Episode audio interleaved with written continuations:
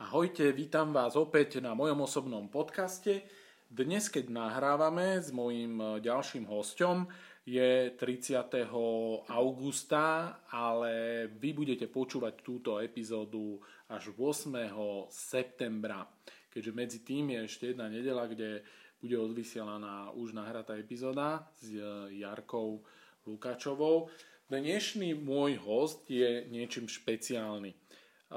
Opäť to bude epizóda z kategórie Real Story, alebo teda skutočný príbeh, teda kategória, kde ľudia, ktorí sa rozhodli absolvovať program Trvalá premena, hovoria vlastné skúsenosti z tohto programu, ale hovoria aj vlastné skúsenosti zo svojho života.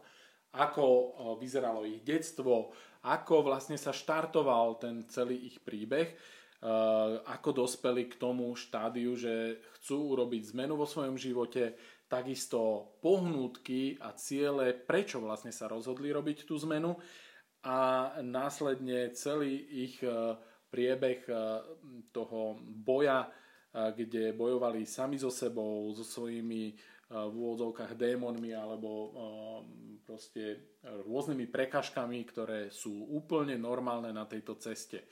Cieľom tejto rubriky je presne to, aby každý, kto uvažoval niekedy v živote nad premenou, nad zmenou svojho životného štýlu z rôznych dôvodov, aby pochopil, že tá cesta nikdy nie je sterilná, nikdy nie je ľahká. A ak niekedy aj je ľahšia ako cesta toho druhého, tak je to úplne jedno, pretože proste taký život je. Pochopte to a ak uvažujete nad tým, že by ste z nejakého dôvodu chceli zmeniť svoj životný štýl, môže to byť redukcia tuku s trvalým efektom, môže to byť zmena životného štýlu, ktorá s tým priamo súvisí, môže to byť to, že chcete zosilnieť, chcete pribrať, schudnúť, je to úplne jedno. Aj dnešný host má úplne iný špecifický cieľ, možno pochopíte, že niekedy vaše dôvody, prečo nechcete začať alebo prečo ste prestali, môžu byť dokonca banálne a proste možno vysporiadať sa s nimi je jednoduchšie, ako to majú iní ľudia. Takže cieľom tejto rubriky je, aby ste toto pochopili, aby ste nabrali odvahu, aby ste si uvedomili, že potrebujete po štarte vydržať bez ohľadu na to, že tam tie prekážky prídu, lebo sú úplne normálne a každý jeden človek, ktorý takouto premenou prechádza, ich má. Toto pochopte, rozhodnite sa a potom ďalej bojujte. Mojím dnešným hostom je Anka Káščaková. Vítaj, Anka. Ahojte. Veľmi sa teším, že sa nám podarilo dnes stretnúť a veľmi sa teším aj na túto epizódu, pretože je úplne špeciálna. Špeciálna je aj tvojim cieľom, čo bolo vlastne tvoj cieľ, prečo si sa ty rozhodla ma raz svojho času kontaktovať a prečo ten cieľ je vlastne niečo úplne iné, než majú bežne ľudia. Čo bolo tvoj cieľ? Mojím cieľom vlastne aj je sloboda v pohybe. Ako je možné, že sa ideme baviť o slobode v pohybe? Čo sa tým myslí, to sa za chvíľku dozviete, pretože naozaj dnešný príbeh je úplne z inej kategórie alebo úplne má iné pozadie, než je to bežné. A aj tá Ankina sila nespočíva v nejakých závratných výkonoch, čo sa týka toho, koľko zdvihne na GEDAB alebo naše tie štandardné porovnávačky, ale práve s takými súbojmi samej so sebou a s akýmsi handicapom, ktorý svojho času prišiel do tvojho života. Väčšinou začíname detstvom, aby každý človek pochopil toho nášho hrdinu od začiatku. Čiže u niekoho niekto mal vzťah k športu od detstva, niekto nemal vzťah, niekto prechádzal takým obdobím, takým obdobím. Čím bolo špecifické tvoje detstvo a aby sme aj uviedli na pravú mieru tú zvláštnosť toho dnešného príbehu, ty máš nejakú diagnózu špeciálnu, alebo teda inú, čo nebýva. Áno, ja mám vlastne detskú mozgovú obornú kvadruparetickú formu, to znamená, že mám postihnuté ako dolné končatiny, tak aj horné končatiny. A ako si sa k tomu dopracoval? Lebo ja som sa aj dnes dozvedel, čo som nevedel, že ty to nemáš úplne od narodenia, aj keď teda prišlo to tesne potom. Čo sa stalo? Ako je možné, že si tú diagnózu získala a nejak... Áno, tak vlastne, keď som mala pol roka, tak ma zaočkovali proti DMOčke, budem to rozprávať tak. Ma zaočkovali vlastne v Humennom a potom vlastne nevediac o tom, že ma v Humennom zaočkovali, ma obvodná lekárka zaočkovala ešte raz, čiže my zdvojnásobili dávku a tým pádom vlastne som toto ochorenie dostala do tela. To sa s tým organizmus už ako nevysporiadal tak ako... No ako ja si dovolím povedať, že zo všetkých ľudí, ktorých poznám, čo majú takú diagnózu, tak som asi ten najlepší prípad, lebo rodičia to zachytili skoro. V podstate konali hneď, ako proste boli prvé príznaky.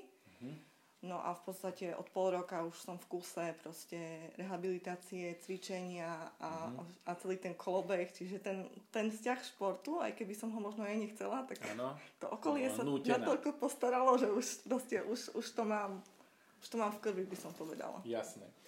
Aby sme aj trošku vysvetlili ľuďom, ktorí nemajú úplnú predstavu o tom to ochorení, v čom je tvoj handicap, alebo čo ti berie trošku z tej kvality života, keby si tú chorobu nemala? V čom je tvoje obmedzenie? No hlavne toto ochorenie postihuje centrálnu nervovú sústavu. Ano. Čiže mám také úsmevné príhody s rovnováhou. Aha, ja to nazývam úsmevné príhody, lebo v tom reálnom živote to už viem zvládať. Potom, čo sa týka, tak napríklad nevždy dokážem to telo natoľko uvoľniť, nakoľko by si to vyžadoval nejaký pohyb. Áno. Nebežím. Áno. Neskáčem. Áno. A stále som tak ako upätá k tomu, že proste potrebujem vidieť, čo je pod nohami. Áno, jasné. Už by som teraz viac rozprávala asi o tom, čo som nevedela predtým, než sme sa mi spoznali. Možno toto by viac ľuďom... vykreslilo môj život. Schody bez držania, bez zábradlia, bez pomoci inej osoby vôbec nešli. Pohyb vonku, už som bola v takom štádiu, že už to nešlo ani s paličkou. Už som proste bola závislá stále od niekoho. Ovplyvnilo to samozrejme celú rodinu, by som povedala, lebo stále niekoho ťahám. Ale mne osobne tú kvalitu života, tým, že ja s tým vyrastám, ja nič iné nepoznám, u mňa je toto normál, tak ja si myslím, že moju kvalitu života to nejak neovplyvnilo. Skôr je to potom už o tých reakciách ľudí, o tom, ako sa s tým človek vie vysporiadať. Ale... A možno o tom, keď sme sa aj rozprávali predtým viackrát, takže ty možno nepoznáš tú kvalitu života zdravého človeka, ktorý nemá túto diagnózu, a preto, ako hovoríš, ty si síce tú diagnózu získala, nebolo to to, že si sa s tým narodila, ale získala si ju v tak útlom veku, že nič iné nepoznáš vedome. Ale uvedomuješ si to, že si musela mať niekoho, aby si išla po schodoch, alebo držať sa, alebo si musela mať paličku, čiže ty si uvedomuješ ten rozdiel, a aj tá pohnutka k tomu, že začneš niečo s sebou robiť, súvisí s tým, čo si povedala na začiatku, že chceš zo seba dostať takú väčšiu slobodu pohybu.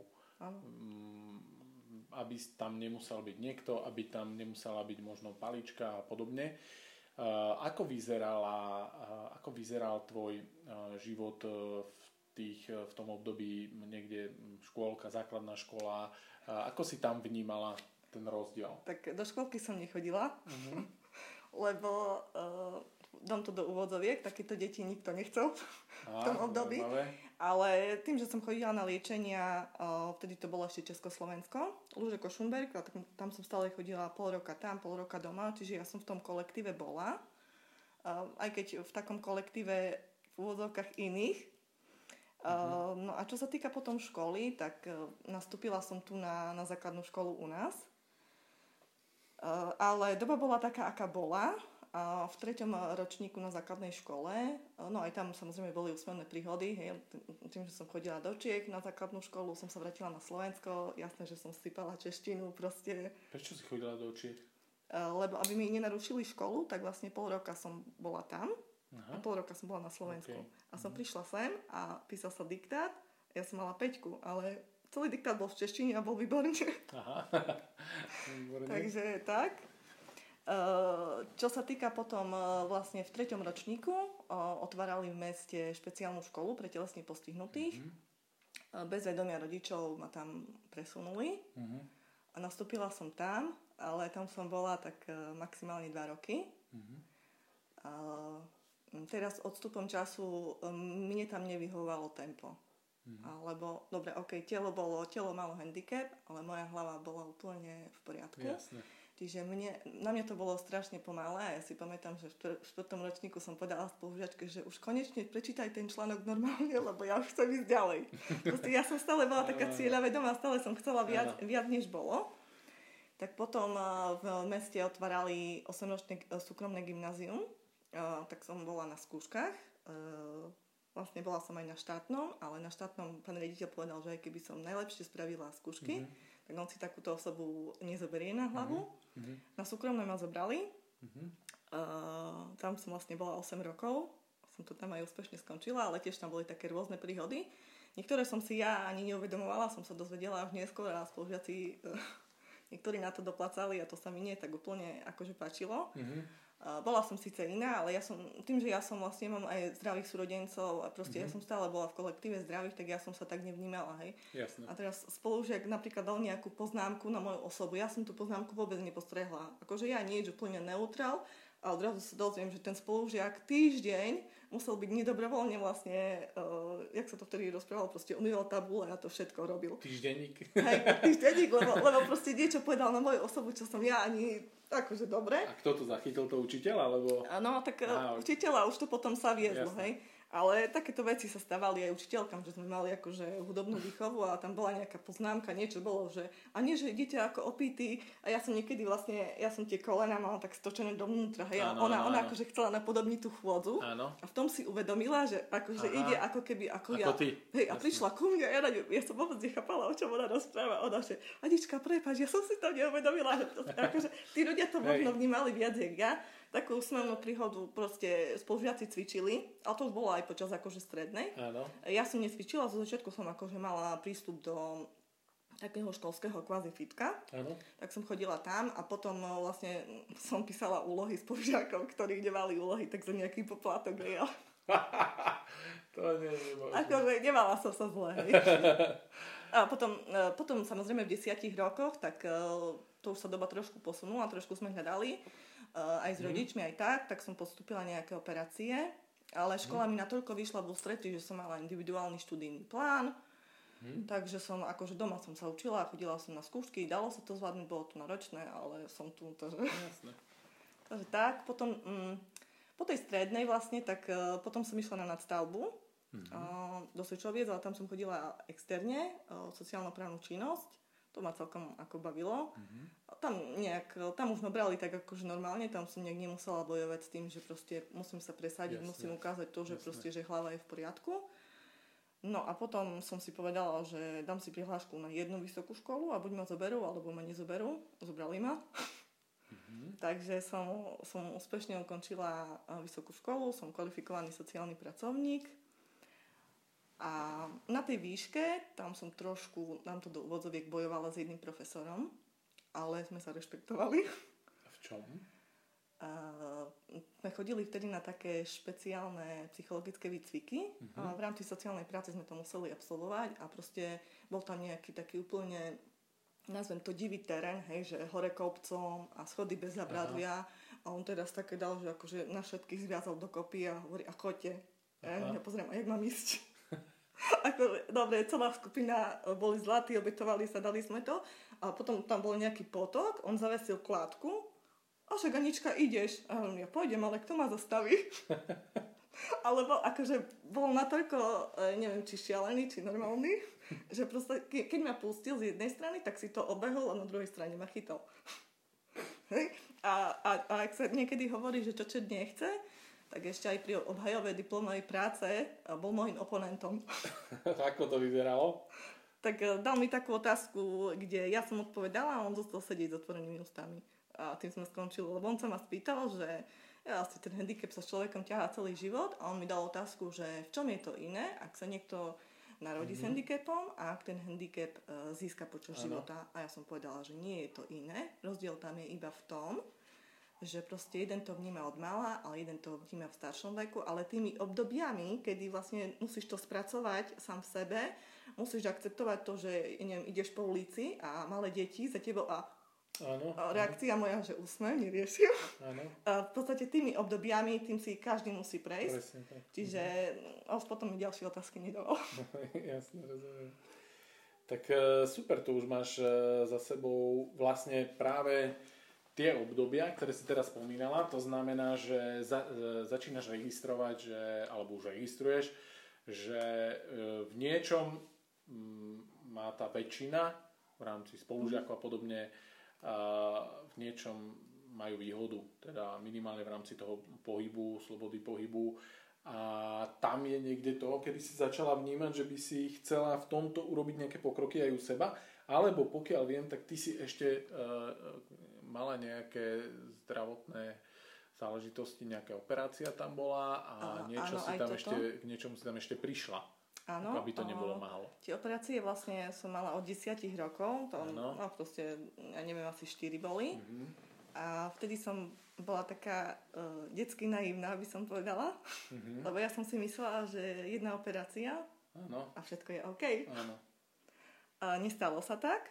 Dokonca som mala pocit, že po tých operáciách som v niečom stagnovala, ale to prirovnám aj k tomu, že už sme sa potom ako Československo rozdelili, čiže ja už som nemohla chodiť na tie liečenia do Čiech na pol roka a už som chodila len sem na Slovensko a to bolo len na 28 dní a taká ironia pre mňa, že prídeš na liečenie, urobia ti jedno meranie, odchádzaš, urobia ti druhé a ti povedia, že jedna noha je lepšia a druhá je horšia.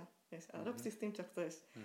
Takže už potom som si uvedomila, že vlastne aj tie operácie odrazu som nevedela tú nohu zohnúť tak, ako predtým. Má to v niektorých veciach proste, možno to, čo lekári chceli, tak to mi to pomohlo, ale nechalo mi to následky a to mňa tak trošku motivovalo, že budem ďalej hľadať. Potom prišiel rok 2015 a to prišlo také veľké boom. Čo sa stalo? Ja som z dňa na deň stratila zrak na pravé oko. Trošku vysvetlím, ako keď som si to pravé oko nezakryla, tak som sa nebola schopná ani podpísať. Nič. Proste úplne všetko mi to rozmazávalo. Tiež taká vtipná príhoda, vtedy bola taká kauza s tým českým alkoholom. Aha. Tak aby človek toho nemal málo, kde som sa pohla, tak aj 10-krát sa spýtali, že čo som pila na Silvestra. Myslíš, že u lekárov, alebo? Hej, normálne, aj v nemocnici, aj tak. No v podstate... Koľko som mala rokov? V 2015? Keď sa toto stalo? 84. som sa narodila. Nedáme počty, lebo zle dopadne. Dobre, bola si už po... Mala som nejak možno pred 30. Jasné, takže tak. Mohla si už piť, hej? Ja som aj pila, ale moja odpoveď bola stále, že pila som to, čo všetci ostatní doma, hej? Hej, keď si pila. Nejak sme to neriešili, tak ma hospitalizovali nejaké 4 dní som tam bola. Postupila som aj magnetickú rezonanciu a kadečo, lebo mali... Kde si bola hospitalizovaná? V Prešove. Mali nejaký predpoklad, že či nemám nábeh na sklerózu multiplex, čo som ja sama sebe odmietla. Som si povedala, že tak to by mi bolo niečo skôr, nielen tak zo dňa na deň. No a vlastne potom, keď ma pustili domov, tak mi nabalili dostatok liekov, ale takých liekov, že proste som zobrala lieky ráno a proste nevieš o realite. Proste si hodiny do postele a ležíš. A keď som takto preležala pol roka, že v podstate lieky ráno, lieky na obed, lieky večer, to som si povedala, že halo, to stačí. A okrem tých 4 dní, kedy sa to posunulo v nemocnici, sa ten zrak vôbec neposunul. Aha. Čiže som vedela, že stagnujem. Čo som urobila, snaď mi to teraz všetci lekári odpustia, vyhodila som všetky lieky, lebo som si prečítala, že väčšina tých liekov, okrem jedných, boli to len vitamíny. na podporu zraku. Čiže som si povedala, OK, ak to chce listovú zeleninu, tak budem mať listovú zeleninu. Vieš, ak to chce. Čiže ja som všetko, čo bolo v tých liekoch, riešila cez stravu. Áno. No a čuduj sa svete, stalo sa to, že som sa postupne z toho vyhrabala. Ešte viem, že ma vtedy posielali aj na tú lumbálnu punkciu.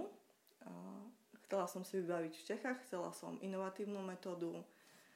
Zdravotná poisťovňa mi to zamietla, tak ja som povedala lekárovi, že ja to zatiaľ odmietam.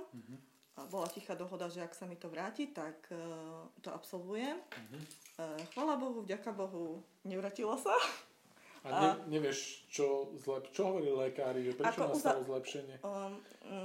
Ja som im nepovedala, že proste ja som akože vyhodila lieky. Oni proste boli celí šťastní, že je to tak. Oni aj tú diagnózu dneska, diagnóza znie, že asi, alebo pravdepodobne som mala zápal očného nervu. Ale či to bolo na 100%, to mi nikto nepovie, lebo to by museli z toho nervu odštiknúť a to sa nerobí. Čiže vieš, buď som to mala, alebo som to nemala. Ale vlastne toto bolo obdobie, kedy som ja sama začala meniť svoj životný štýl. Aj cez stravu, aj cez pohyb v podstate. No a takto som fungovala rok a pol. Niektoré veci som bola spokojná, ako som dosiahla, lebo strašne som po tých liekoch pribrala. To som sa sama nespoznávala a jasné, že sa mi chodilo ťažšie. Čiže tú váhu som si dokázala vlastne vrátiť do normálu. Čo som videla, že stagnujem, že sa v tomto neposúvam. Ja som v tom období cvičila len 5 Tibetanov. A vlastne tu som začala premýšľať nad tým, že by to chcelo nárast svalov. Ak nebudem mať tie svaly na nohách, tak tie nohy vlastne nebudú robiť to, čo chcem ja. A vlastne rok a pol vlastne som sama si viedla tú zmenu životného štýlu a potom prišiel rok 2017, kedy ja môžem povedať, je taký iný trošku impuls, prečo som ťa začala hľadať. Ja som v telke pozerala v tom čase jednu reláciu na Markíze, kde sa chudlo. Extrémne premeny? Nie. Najťažší víťaz. Aha, okej. Toto. A tam nejaká páni proste mala plávať a mala z toho brutálny strach. A ja si hovorím, však to je akože úplne ako ja, len s tým, že ja mám problém s chôdzou. Lebo do toho 2015. som sa dokázala vonku pohybovať ako tak, ale dokázala. A keď som stratila ten zrak, už som stratila tú istotu a už ten pohyb bol horší. A vtedy som začala premýšľať, že však taký tréner, akože to by bolo dobre, vieš. No tak rok som to tak iba v sebe a stále som si hovorila, je to dobrý nápad, zobral by ma niekto. Lebo si uvedomujem, že som iná, že to môže niektorých odradiť. Ale potom aj rodina, aj akože známi mi povedali, že veď keď chceš, tak to skús. No tak som začala hľadať. A hľadala. Ako prebiehalo to hľadanie? To ma celkom zaujíma, že nevždy sa dostaneme k tomu už s ľuďmi, ktorí prídu, že ako vlastne sa dostali práve ku mňa. Tak vieš, ako maximálne som ja poznala vo Vranové, to je tá posilka v Patriote. Áno. No tak ako som im napísala. To ty si napísala priamo do Patriotu? Ako na recepciu? Na Messenger som im napísala, nikto mi neodpísal. Tak som volala na recepciu. Tak sa to mohlo stať, to som ja obsluhoval vtedy. Už si tam asi nebol. Si to trval, bol som tam určite. V 2017?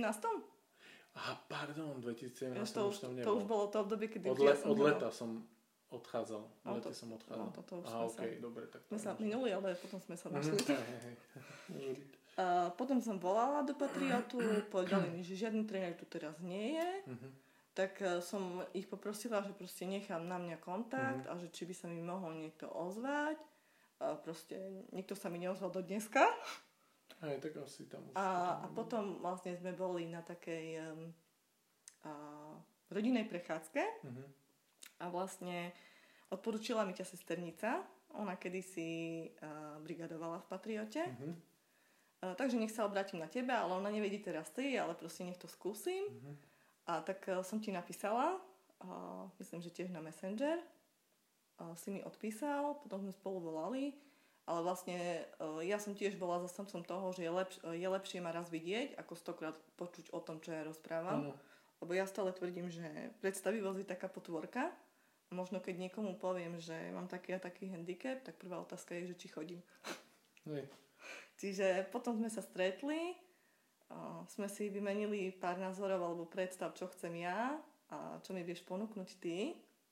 Z toho tiež mám takú smernú príhodu, si do dneska pamätám. Si sa ma vtedy pýtal, že čo by som si dala za taký dlhodobý cieľ. Lebo ja som stále rozprávala, že proste malým cieľom je tá sloboda v pohybe a že vlastne chcem svaly.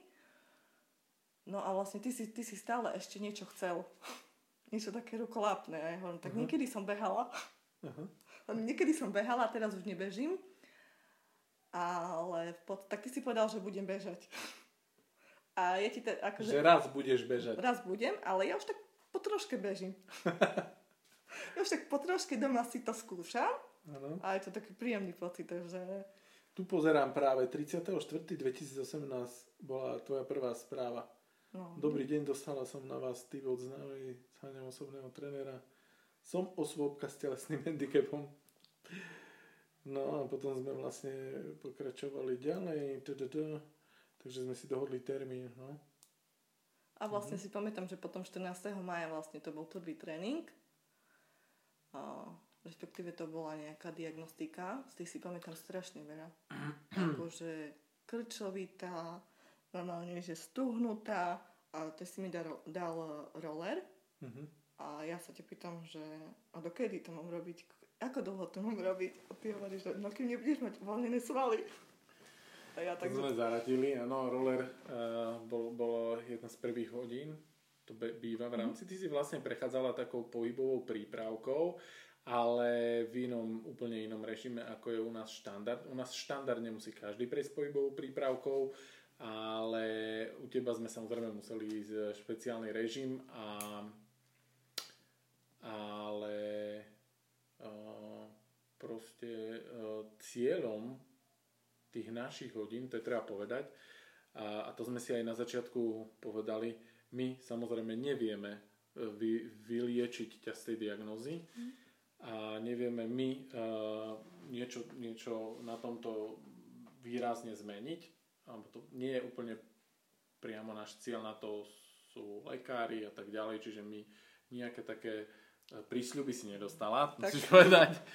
Ale našim cieľom vlastne bolo to dostať teba, a ešte nie sme úplne na konci, dať tomu inú kvalitu života, dať ti inú kvalitu života alebo pomôcť ti čo najbližšie sa priblížiť k tomu tvojmu cieľu, a to je nejaká sloboda pohybu. A tam si pamätám aj tie tvoje prvé také milníky, kedy ty si mi stále písala správy. A dodnes mi píšeš stále správy, reporty z tréningu, čo cítim, aké svaly cítim a čo sa mení u mňa. Ale tie prvé momenty boli také, že keď sme už nejaký čas cvičili, tak ty si mi dávala úplne iné také... Keď niekto mi napíše, že wow, zdvihla som teraz prvýkrát 24 na geda. Tvoje takéto výhry, víťazstva mali iný charakter. Čo to bolo? Pamätáš si tie prvé? Áno. Ja som ti písala, že vlastne, že wow, dokážem si sama preniesť pohár s kávou. Tak. Ale toto je vec, ktorú... Dokážem si prvýkrát preniesť sama pohár s kávou. Povedzte mi teraz, alebo sa zamyslíme, my čo počúvame, že viete si predstaviť, že pre vás bude toto spôsobí wow efekt, alebo toto spôsobí pocit víťazstva, že nejaký výrazný milník vo vašom živote, že si dokážete preniesť pohár s kávou. Koľký z vás si pri počúvaní toho podcastu proste doniesli kávu normálne a vôbec sme to nebrali ako niečo zvláštne. Takže presne v tom je špecifický a špeciálny dnešný podcast, dnešný príbeh, kde naozaj tie víťazstvá nad sebou samým boli v úplne drobných veciach v začiatku. Pre nás drobných, pre nás možno samozrejmých, ale pre teba to bolo čosi výrazné. Čo boli ešte také ďalšie, čo si pamätáš? Pre mňa to bola úplne že bomba. Potom ďalšie bolo, že som dokázala preniesť aj tanier s polievkou bez zaváhania. Jasné, že nedávame, neviem, že tu nenosím 500 metrov, hej? Áno, ale áno. Pre tú moju potrebu mne to úplne mení tú kvalitu života. Že proste mojou vetou počas dňa aj 100-krát som povedala, prosím ťa, preniesieš mi pohár. Mm-hmm. Jež, akože, to sú také veci, ktoré... A potom postupne sa stalo, po tých, tak po 2 mesiacoch, tam už sme mali také výrazné posuny, by som povedala. Ja som začala vnímať svoje telo, respektíve svaly. Lebo ja som si to neuvedomovala, ale postupne to došlo tej hlave, že ja som tie nohy od tela oddelila. Ja som sa brala nejak od pasa hore a to, čo bolo dole, síce bolo, išlo to so mnou, ale som nejak extra na tom... som to proste nevnímala, je to tak, ako to je. A odrazu, vieš, som si uvedomila, že však máš stehná, ak s tými stehnami pracuješ, tá noha napríklad ide vyššie. Trošku sme sa natrapili pri Tomke Plebel, to si pamätám. Ja som si stále od začiatku myslela, že proste, okej, máš to na stránke, ale mne to nedáš. Dal si. Musíš sa aspoň dotknúť ke tlebe, lebo to je proste... Ako ja to beriem prvýkrát, keď som dvihla, neviem, ako som to urobila, hej. Ako, ja do dneska neviem ako, ale prvýkrát som ju dvihla, potom trošku hlava, akože s tým bojovala. Áno. Ale aj ten kettlebell ma posunul vo vnímaní lítok. Lebo som nejak extra nevnímala, že niečo také. Ty si aj prišla vlastne za mnou vtedy prvýkrát a x-krát potom, stále si mala, občas ešte máš paličku. Ako to je s tou paličkou? Je to niečo, čo teraz, alebo čo si ty potrebovala k pohybu? Alebo jak to vnímaš? Alebo vieš aj bez paličky? Alebo na čo tam bola palička? Viem aj bez paličky. Tú paličku som hlavne zradila v tom roku 2015, keď to práve oko vlastne, áno. Ale už som ju potom brala ako takú naozaj paličku vo všetkom. Proste ona musela ísť zo mnou. Áno. Ešte, aby ste videli, ešte mám takú skladáciu, hej, to nie je len taká obyčajná, vyšší level. No ale v podstate teraz už, po tých tréningoch, už ju častejšie nechávam doma. Samozrejme, že sú stavy, tie také potréningové, kedy sa na deň, 2 k tej paličke vrátim. Ale ja cítim, že proste... keď sa chcem hýbať, tak si trošku pomôžem, alebo by som sa nepohla. Ale po tých 2 dňoch už keď sa cítim OK, tak proste ju nepotrebujem. Bola si už bez paličky v meste? Odkedy trenujeme? Že si ju nechala jednoducho úplne doma. Bola si už niekedy tak? Alebo ešte ju máš niekde za sebou? V meste, ale úplne sama? No nejako tak, že hej. Ešte nie. Ako... Teraz ju používaš v akom režime? Teraz ju používam po tréningoch, lebo keď som po tréningoch, jasné, že tie svaly sú namáhané, čiže nemám v nich takú istotu. Nohy sa trasú. To ešte treba trošku priblížiť, že my keď robíme... my keď končíme tréning, tak ty niekedy máš až taký stav, že ako po relatívne bežnom tréningu a proste tvoje svaly sú výrazne unavené, to nazvem. Dvakrát bol ten stav brutálny, to sa pamätám aj ja, to už bol naozaj. Čiže to nie je tak, že my niečo odtrenujeme a ty odskačeš domov, že musíš naozaj tam dávať pozor. Raz to bolo tak. Ten impuls pre svaly relatívne, človek by povedal, že až toľko sme necvičili, ale tvoje svaly cítia ten impuls.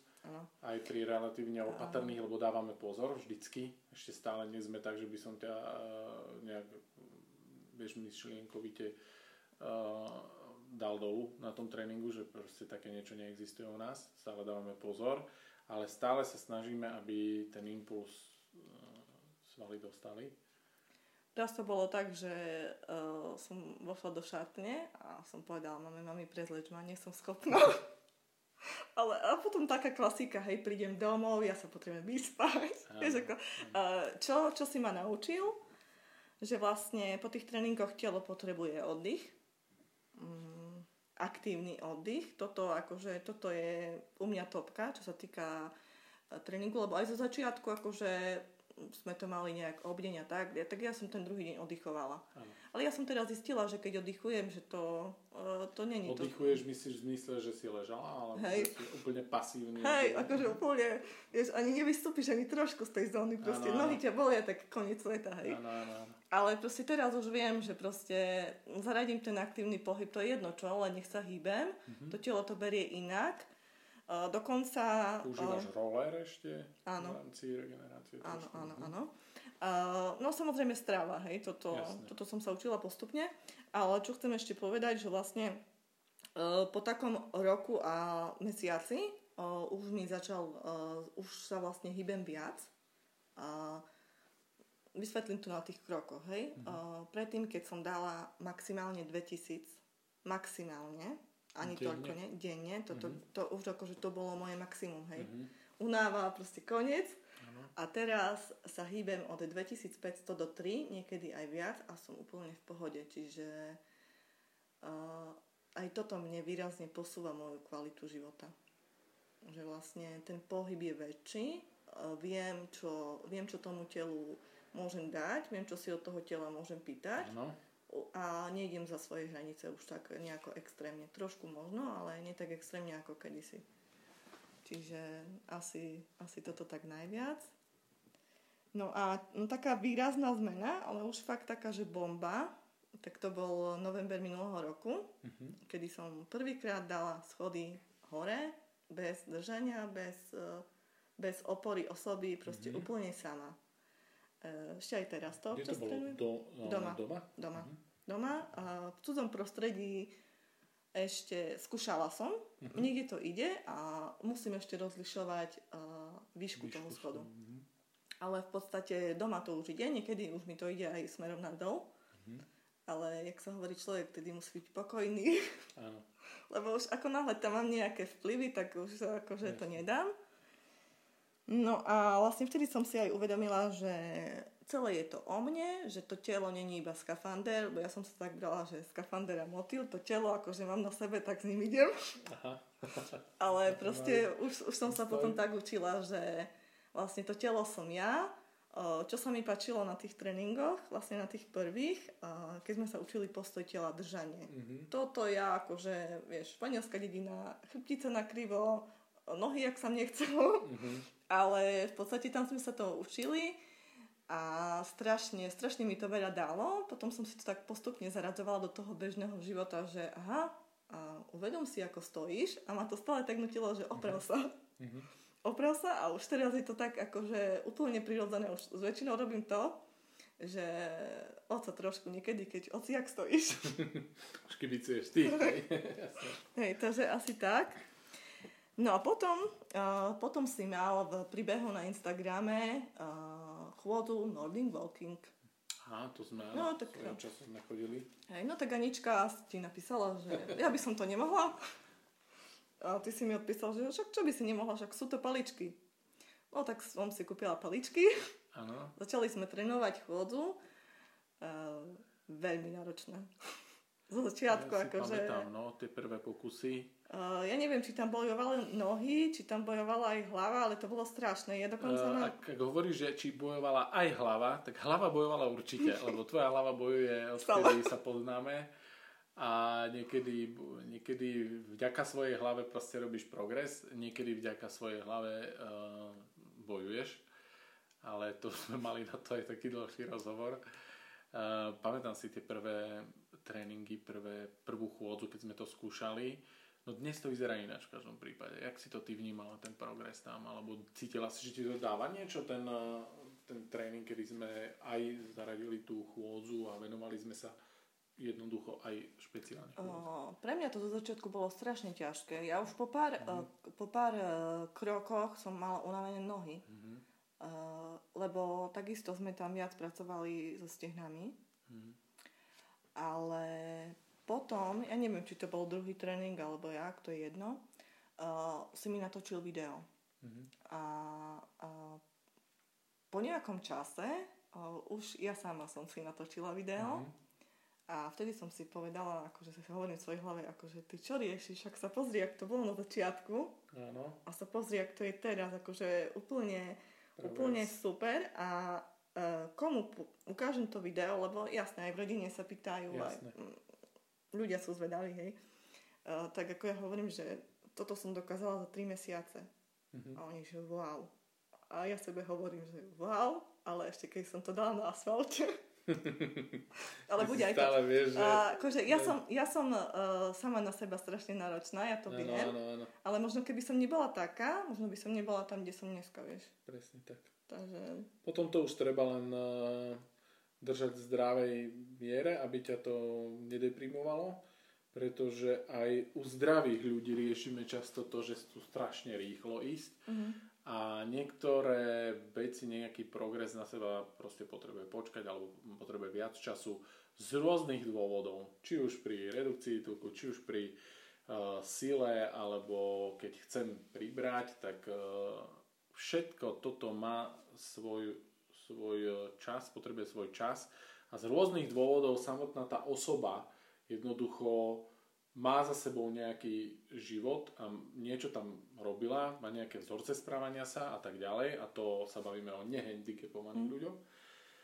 A jednoducho tie roky, ktoré ich doviedli k tomu stavu, si vyžadujú nejaké obdobie, netvrdím, že to musí byť hneď roky, ale minimálne mesiace, kde potrebujú ten čas na to, aby z toho vyšli, aby to bola zdravá premena, aby to bol zdravý progres a aby to malo šancu na to, že to bude trvalý progres. Čiže ešte si pamätáš, čo som ti povedala na začiatku? Ja som ti povedala, že ja chcem tréningy vonku. Hej. Áno. A po nejakom čase som ti sama povedala, že som prišla na to, že tie tréningy vonku sú blbosť. Hoci ja som sa nezbavil ešte toho, ja si presne pamätám, že čo chceme ešte urobiť, a to je ten beh vonku, niekde na tráve a tak. A akurát to proste nejak netlačíme, lebo... Už vieme, že to chce svoje. Chce to svoj čas a každý progres, ktorý aj doteraz nastal, nejaký čas potreboval a my len sme mali ten rozhovor taký dlhší a sme si tam aj povedali, že proste ty si potrebuješ vnímať každý jeden svoj úspech a toho sa nebojím, lebo ten vždycky dostanem v správe, že toto som zvládla, to sa mi páči. A to ty potrebuješ vnímať, že na tej ceste sú stále nejaké tvoje víťazstva. To, čo častokrát my považujeme za úplne bežnú vec, pre teba je to víťazstvo a jeden z milníkov, ktorý ťa posúva zase ďalej. Na druhej strane si potrebuješ aj užívať tú zmenu a ten proces zmeny.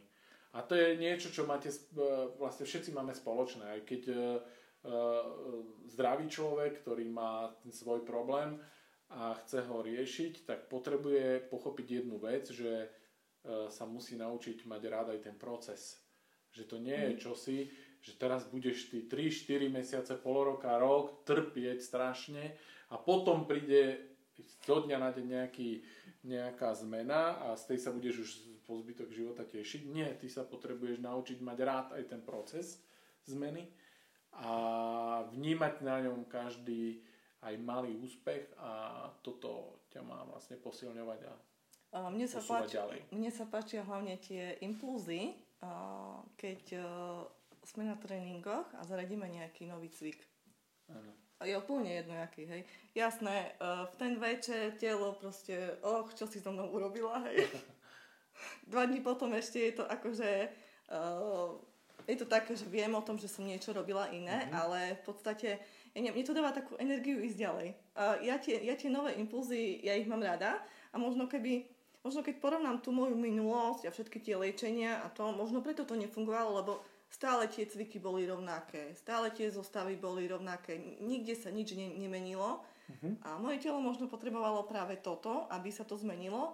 A ešte ma teraz napadlo, že vlastne keď som ťa oslovila, tak ja som mala jednu podmienku a mne sa páči, že ty ju dodnes dodržiavaš, ja neviem, či si to uvedomuješ, ale... Ja som ti povedala, že ja chcem trénera, ktorý proste, ak povie, že mám urobiť toto, aj keď vidí, že ja to nezvládam, že on ma nechá.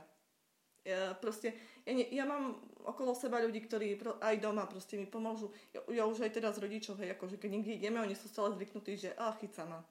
A ja už rozprávam, akože nechajte ma, ja proste sama, hej, akože to. No ale v podstate hovorím, že keď niečo nebudem zvládať, ja potrebujem trénera, ktorý ma nechá a ktorý v podstate mi povie, že dáš to. A ty to robíš. Tak koľkokrát cvičíme a mám sa postaviť do zeme.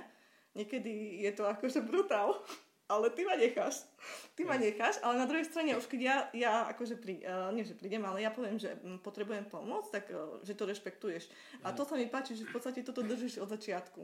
Že nejak sme si nenarušili tie hranice a funguje to tak, ako som chcela. Toto je niečo, čo je živý proces, čiže to nie je niečo, kde ja striktne proste ťa tam nechám 2 dni ležať, lebo si mi raz povedala, že ťa mám nechať.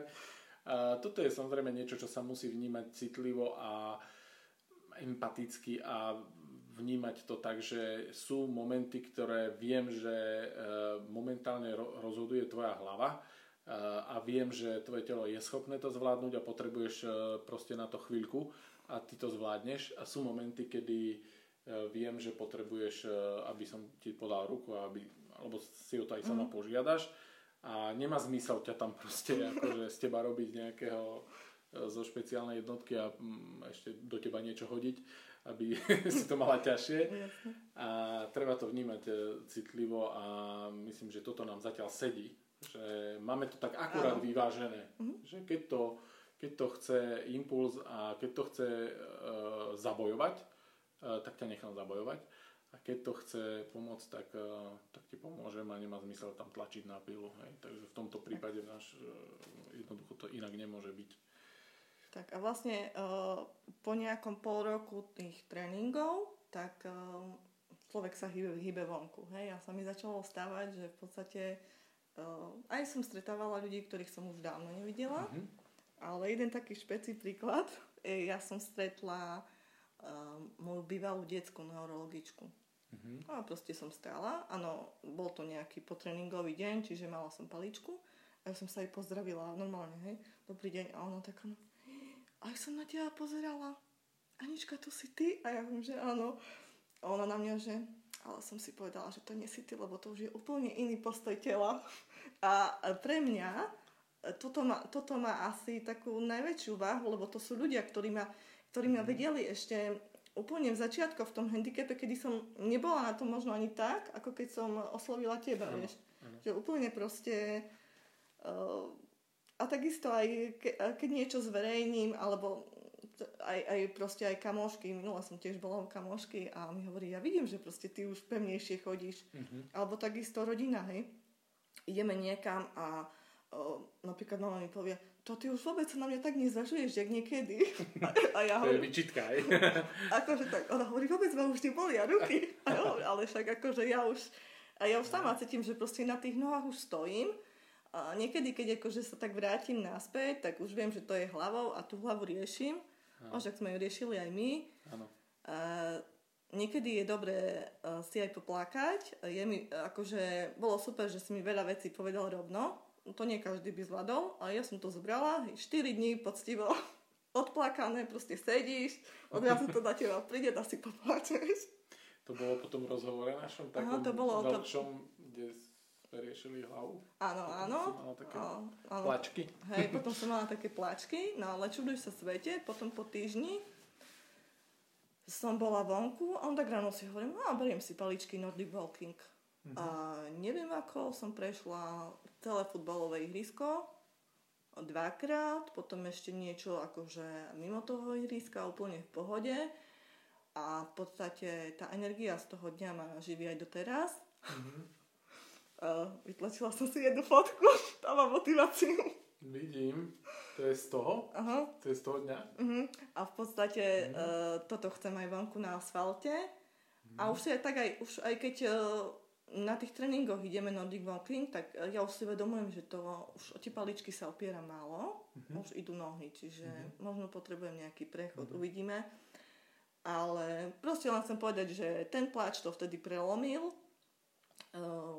posunula som sa ďalej a verím, že sa budem ešte posúvať. Niekedy to chce také prerušenie vzorca, opäť si to možno vyžaduje taký citlivý prístup, aj keď teda ten prístup môj vtedy v ten deň, ja si pamätám, bol priamy. Hej. Anička, buď ticho, neprerušuj ma. Nebol taký, že by som... A myslím, že v tomto zase sme... My si našli tú mieru, odkiaľ pokiaľ. A pamätám si ten deň, aj ten rozhovor. A myslím, že sa podarilo vtedy toto, čo malo byť cieľom toho rozhovoru. Takže opäť to nie je niečo, čo v tebe urobí nejaký zázračný posun na celý život. Ale je to, tak jak sme si povedali, nebudeme sa nikam ponáhľať. Ale krok za krokom sa posúvame k tomu, čo bol tvoj cieľ. Už sme si uvedomili za tých pár mesiacov, alebo už je to rok aj niečo, že je nevyhnutné spojiť hlavu s tým telom a že tá hlava má tam rozhodujúci vplyv. A preto aj ty si potom vlastne aj robila, myslím, neviem, či to bolo po tom rozhovore alebo kedy, ale ty si robila aj taký krok, že si kontaktovala môjho mentálneho kouča. To bolo nejak potom. Áno. Čo to bolo, alebo... Čo vlastne to bude za spolupráca, alebo je to, že on má workshop pripravený, na ktorý idem aj ja. To tam ideš aj ty. Takže tam si ho kontaktovala s týmto aj. Ako normálne som sa prihlásila, ako nejak extra som o sebe nepísala, však prídem uvidieť. Ale ja som počúvala jeho podcast, ktorý si ty mal. Áno. Veľmi sa mi to páčilo, v niektorých veciach som sa tam aj videla alebo počula. A vtedy som si mu tak povedala, že to by bolo super s ním spolupracovať. A potom som asi o týždeň išla na tréning a ty si mi povedal, že on niečo také pripravuje, tak ja už som si potom pozisťovala veci a som sa hneď v ten deň prihlasila. A v podstate a teším sa na to, lebo viem, že proste zase budem pracovať na niečom, čo viem, že ma posunie ďalej. Takže asi tak. Super, ja som veľmi zvedavý. Minulý rok, presne tiež v septembri, bol veľmi zaujímavý workshop, spomínali sme ho tam aj tie témy, takže teraz to bude tiež pecka. Som rád, že tam budeš a budeš počuť aj ty naživo. V jakom štádiu sa nachádzaš teraz v tomto období? Čo je tvojim takým tým čiastkovým cieľom ďalej, alebo jak vnímaš seba teraz a jaký je plán do budúcna? No môj plán do budúcna, chcem ďalej pracovať na tej slobode pohybu. Chcem nielen, že zvládnuť Nordic walking na asfalte, ja ten asfalt dám aj bez palíčiek, lebo ja strašne chcem, som veľmi cieľavedomá. A si stále tak hovorím, že keď to išlo pred tým rokom 2015, tak to pôjde. Áno. Ale uvedomujem si, že potrebujem, áno, pracujem na tele, to je OK. Úplne sa mi páčia moje nohy, celé tak ako sedím a pozerám, že wow, ty máš svaly. Ale v podstate je to také iné, že človek si sadne, odrazu vie zohnúť nohu, vie ju tak udržať, lebo stále mi padala. Proste, a to sú také veci, ktoré kto nezážil, tak asi to nevie pochopiť, ale pre mňa sú to úplne... Čo boli vlastne tie tvoje stavy, teda to, čo teraz vnímaš ako zmenu, to, čo teraz hovoríš, čo boli tie obmedzenia? Ja som podľa mňa nevedela pracovať so svalmi na nohách. A to znamená, ako si to cítila v bežnom dennom živote, že teraz hovoríš napríklad, nevedela si zohnúť nohu. Čo to znamená, jak si nevedela zohnúť nohu? Tak... Ja neviem, ako ja úplne nedokážem dať nohu k sebe, hej. Áno. Pred operáciami to išlo, po operáciách mi to tak zostalo, že neviem. Ale napríklad sadnete si na gauč a vyložíte si nohu, hej. Ja som ich mala tak. Proste akože vystreté, položené v pohode. Ale teraz, v podstate, keď si dám takto, a keď som uvoľnená, hej, tak ja ju budem tak držať. To znamená, že máš zohnutú v kolene, položenú chodidlo. Áno. A ona proste neutieká mi, proste... Áno. To sú také veci, máš ktoré... nad ňou trošku kontrolu väčšiu, hej? Aj napríklad, čo sa týka tých stehenných svalov, tak ak idete na vyšší schod, tak ten sval pracuje. Jasne, ak chcete dvihnúť nohu, musíte ten sval zapojiť. Hej. U mňa, ak sme išli niekde na nejaký hrad, to sa myslelo napríklad na výške, sme išli partia na hrad, a boli tam schody, ktoré ja som už nedala. Nedokázala som tú nohu dvihnúť a mala som také zlaté spolužiačky, že proste mi tie nohy dvíhali. oni ťa krok za krokom ti stiešli. Áno, lebo nedokázala som už na tú výšku schodu dvihnúť sama tú nohu. Čiže to sú také veci, ktoré možno za bežného života človek nerieši, ale keď chce už ísť niekam, kde je s tým konfrontovaný, tak nejak sa s tým musí popasovať. Ale nejak vôbec som neriešila, že či ich poprosiť, či nie. A oni takisto neriešili, či mi pomôcť alebo nepomôcť. Ako čo ma tak akože rozčuľovalo v tom období, ak mi niekto chcel otvárať dvere. Takú pomoc nemala rada, hej? Vôbec, lebo stále si hovorím, že čo som schopná zvládnuť sama, tak to si urobím. Ak potrebujem pomoc, tak nemám problém si o tú pomoc poprosiť. Jasné, čiže vnímala si aj to, že pre teba bolo dôležité... Veci, ktoré si zvládla, bolo pre teba dôležité, pre tvoju hlavu, že si ich chcela robiť sama. Hej? Nebolo to tak, že by si povedala, jak dobre, že teraz tu mám, tak nie, ešte nie. Si poprosím tu pomoc nejakú. Nie, proste ja stále chcem a možno aj si sa pýtala, že aké sú moje plány do budúcnosti. Ja tak úplne odpovedať neviem, lebo všetko, čo odrazu vieme, je to pre mňa prekvapením a vieš, keď ťa chytí toto, že wow, toto je super, si to užívaš nejakú dobu, že dokážeš toto, tak čakáš, čo príde do budúcna. Čiže ja beriem všetko, čo príde, všetko, čo mám posledne dopredu. Čiže... Stále je ten taký vrcholný cieľ, že sa budeš hýbať slobodnejšie, že ty budeš pánom svojho tela, to znamená, keď hlava bude chcieť, tak telo to dá do istej miery, teda do takej miery, do akej tvoja diagnoza nám to povolí, keďže my ju nevieme nejakým spôsobom ovplyvňovať výraznejšie. Mám ešte také poznámky, čo vidím, že ty si ten tanier s polievkou, vnímam postupne stehná, lítka, chodidla, dostupujem na pety. To sú také tvoje míľniky, ktoré si cítila, že sa menili. Áno, ale v podstate dalo mi to väčší rozsah pohybu.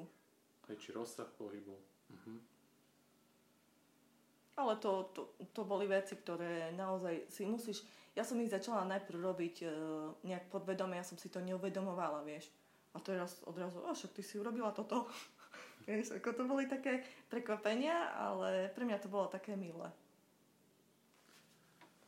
Čo znamená tá poznámka stav, pre ktorý som hľadala trénera? Stagnácia? Keď sme sa stretli, tak ja som vravela, že ja si to uvedomujem, že môj problém je v hlave. Lebo niekedy by som chcela urobiť pár krokov napríklad od autobusu niekam, hej, naozaj možno 20 krokov. Ja chcem, ale keď hlava povie, že nie, to ja sa môžem aj do kocky poskladať a nedám to. A za ten rok išlo všetko úplne v pohode.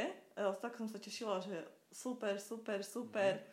A potom prišiel ten zlom, kedy Nordic Walking stagnovalo. Ja som cítila proste, že to nejde tak, ako by to malo ísť. A sme tam skúšali nejaké techniky, tiež si mi povedal, že tak si predstav, ako ideš. A ja hovorím, no nejdem. Nešlo to hneď. Áno, nešlo to tak, ako... Presne, nešlo to tak, ako som ja chcela. Zapnutie.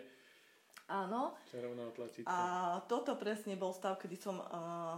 Ani som tak neriešila to fyzické na tréningoch, ako som riešila hlavu. Preto tam potom vlastne bol aj ten rozhovor, aj tie ostatné veci a to ma posunulo ďalej. Ja som ti vtedy hovorila, teraz presne po roku je tu ten stav, pre ktorý som ťa hľadala, tak teraz mi povedz, čo mám robiť. Čiže prišlo to. Keď bolo potrebné, tak sme vlastne nechali tréning tak a radšej sme dali rozhovor, ktorý nás potom mohol posunúť ďalej. Dobre, tak cieľ teda do budúcna nám zostal ten istý, krok za krokom ideme ďalej, čiže tam ja by som chcel spomenúť, Anka vlastne za mnou dochádza do Košíc z Vranova nad Topľou, alebo teda tu, čo to je, Davidov. Davidove sme, my nahrávame v Davidove, som tu po rokoch, dávno som tu nebol. A tým chcem znovu upriamiť pozornosť tiež na to, že čo býva občas prekážkou tej snahy o nejakú premenu, že povedzme, nenašla som trénera v okolí, ja neviem, 500 metrov štvorcových odo mňa, tak mám objektívnu príčinu, že nemôžem na sebe pracovať.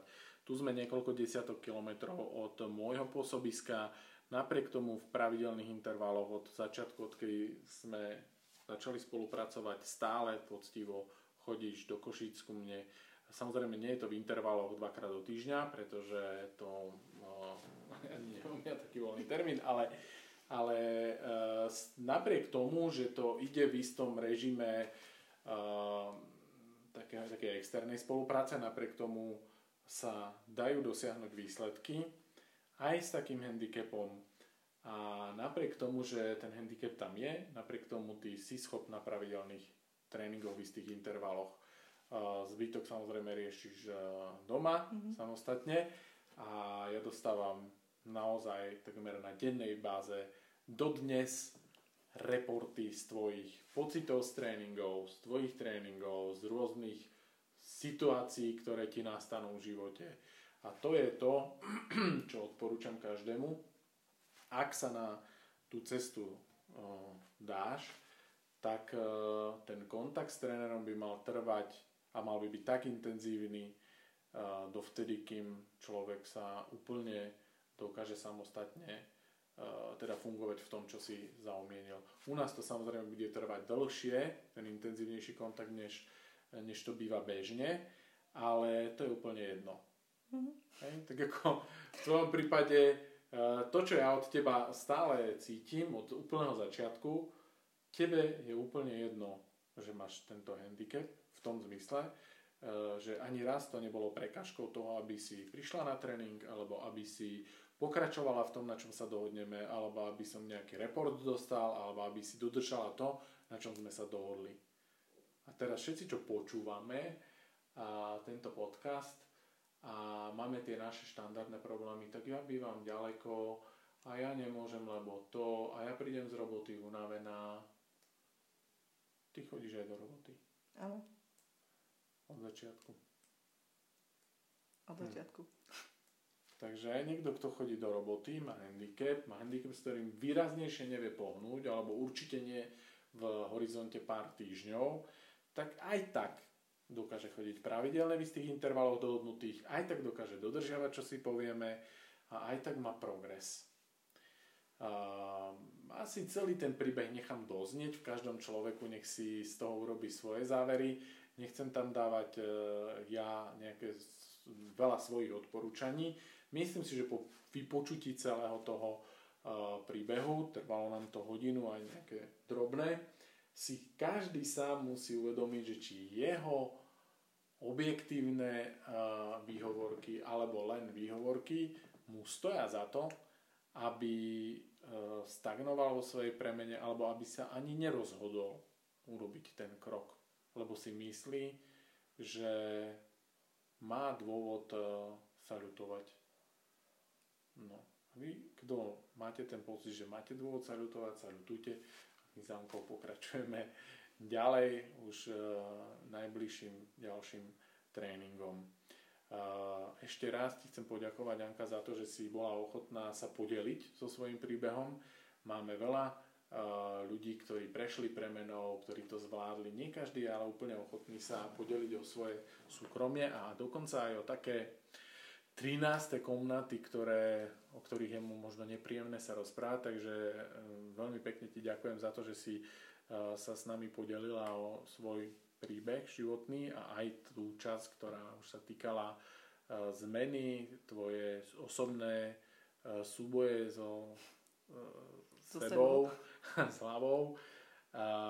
A verím, že každý aj zase vďaka tvojmu príbehu, ktorý bol vypeckovaný zase iným smerom, pochopí, že naozaj hľadať sterilný priebeh, sterilný proces premeny a očakávať ho, a ak nepríde, že je to dôvod sa vzdať, že je to nezmysel. Dúfam, že aj tento príbeh vám ukázal cestu a ukázal cestu aspoň k vlastnému postoju, lebo každý má tú cestu nejakú inú, každý má tie problémy svoje, vlastné, a nič nechcem zľahčovať, ale urobte si vlastný záver z toho, čo chcete. Ďakujem, Anka. Teším sa na našu ďalšiu spoluprácu a na náš najbližší tréning. A verím, že toto nebol posledný podcast, ktorý sme nahrávali, že zase o nejaké obdobie, nejaký čas nahráme ďalší podcast, kde budeme rozprávať nielen o tom, že si preniesla pohár, ale že si napríklad možno zabehla na tráve, čo bol náš jeden z tých cieľov na začiatku. Takže držím ti palce, ja ti verím, že to dosiahnem, lebo už ten rok aj niečo si dokázala s tým svojím prístupom, že to nezdávaš. Kým nebude ten cieľ taký, aký sme si zaumienili. Vám všetkým ostatným ďakujem za to, že ste si vypočuli tento príbeh. Želám vám, aby ste dokázali minimálne tak odvážne a odhodlane bojovať so svojimi démonmi a handicapom, ktorý máte, alebo prekážkami, ktoré máte objektívne, alebo ste si ich sami vytvorili ako Anka, a aby ste sa nevzdávali svojich snov a cieľov. Takže aj vám držím palce, držte sa, počujeme sa zase pri nejakej ďalšej epizóde, či už pri tejto rubrike, alebo keď budem mudrovať len ja. Čaute.